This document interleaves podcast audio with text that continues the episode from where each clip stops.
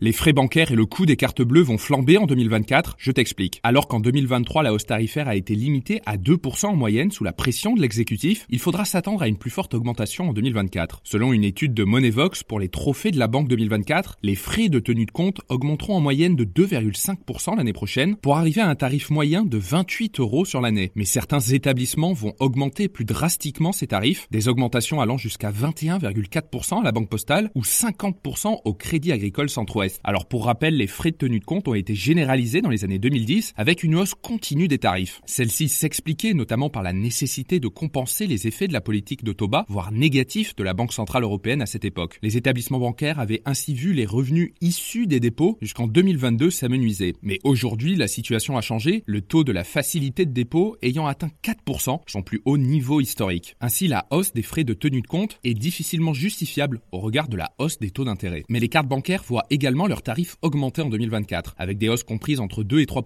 selon les types de cartes. Par exemple, les tarifs augmenteront de 2,3 pour les cartes classiques Visa ou Mastercard, 2,4 pour les Gold Mastercard et 3 pour les Visa premiers. Enfin, cette tendance s'étend aux services connexes, notamment les retraits aux distributeurs automatiques de billets. Pour un usager effectuant 4 retraits hors réseau par mois, la facture moyenne pourrait augmenter de 10 en 2024. Et notez que ce podcast est soutenu par Quorum l'épargne.